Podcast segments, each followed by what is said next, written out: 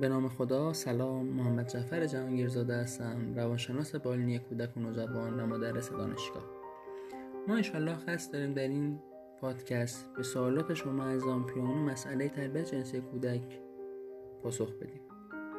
اولین و مهمترین سوالی که توسط شما والدین عزیز پرسیده شد بحث جداسازی محل خواب کودک از والدین هست.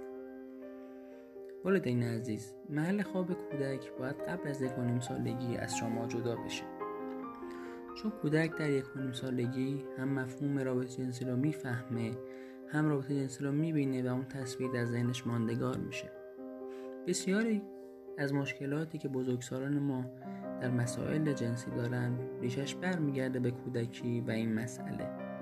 بسیاری از مشکلاتی که نوجوانان ما با اون برخورد می‌کنن در بلوغ زودرس برمیگرده به همین نکته و عدم جداسازی تخت خواب کودک و اتاق خواب کودک از والدین. پس باید اتاق خواب کودک از یک نیم سالگی جدا بشه. ما خیلی از مراجعین داریم که بعد از چهار سالگی پنج سالگی و حتی گاهی اوقات بعد از ده سالگی اتاق خواب کودک خودشون جدا می‌کنن. این اتفاق هرچه زمان ببره و هرچه دیرتر بشه سختتر میشه و شاید مشکلاتی برای کودک شما پیش بیاد. پس هرچه زودتر دست به اقدام بزنید و اتاق خواب کودک خودتون رو از خودتون جدا کنید.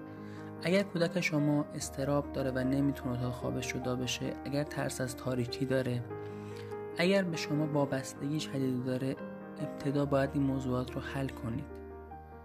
من در این پادکست یک تکنیک خدمت شما از آن ارائه میدم و انشاءالله در پادکست ها و کلیپ های بعدی روی موضوع بیشتر صحبت خواهیم کرد. والدین عزیز در مبحث جداسازی اتاق خواب کودک از والدین که مبحث سختی هم هست شما باید بدونید که کودک شما به هیچ عنوان حق نداره شب در اتاق شما بخوابه. اگر به شما وابستگی داره و اگر چسبندگی یا استراب مطرح هست یک شب پدر در اتاق کودک میخوابه یک شب مادر. ما برای اینکه بخوایم اتاق خواب کودکمون رو جدا کنیم اگر ترس از تاریکی داره یک لامپ روشن بگذارید مراسم خواب داشته باشید و تکنیک های دیگه که انشاءالله در پادکست ها و کلیپ های بعدی خدمت شما خواهیم گفت. پس یادتون باشه کودک شما حق نداره وارد اتاق خواب شما بشه به هیچ عنوان.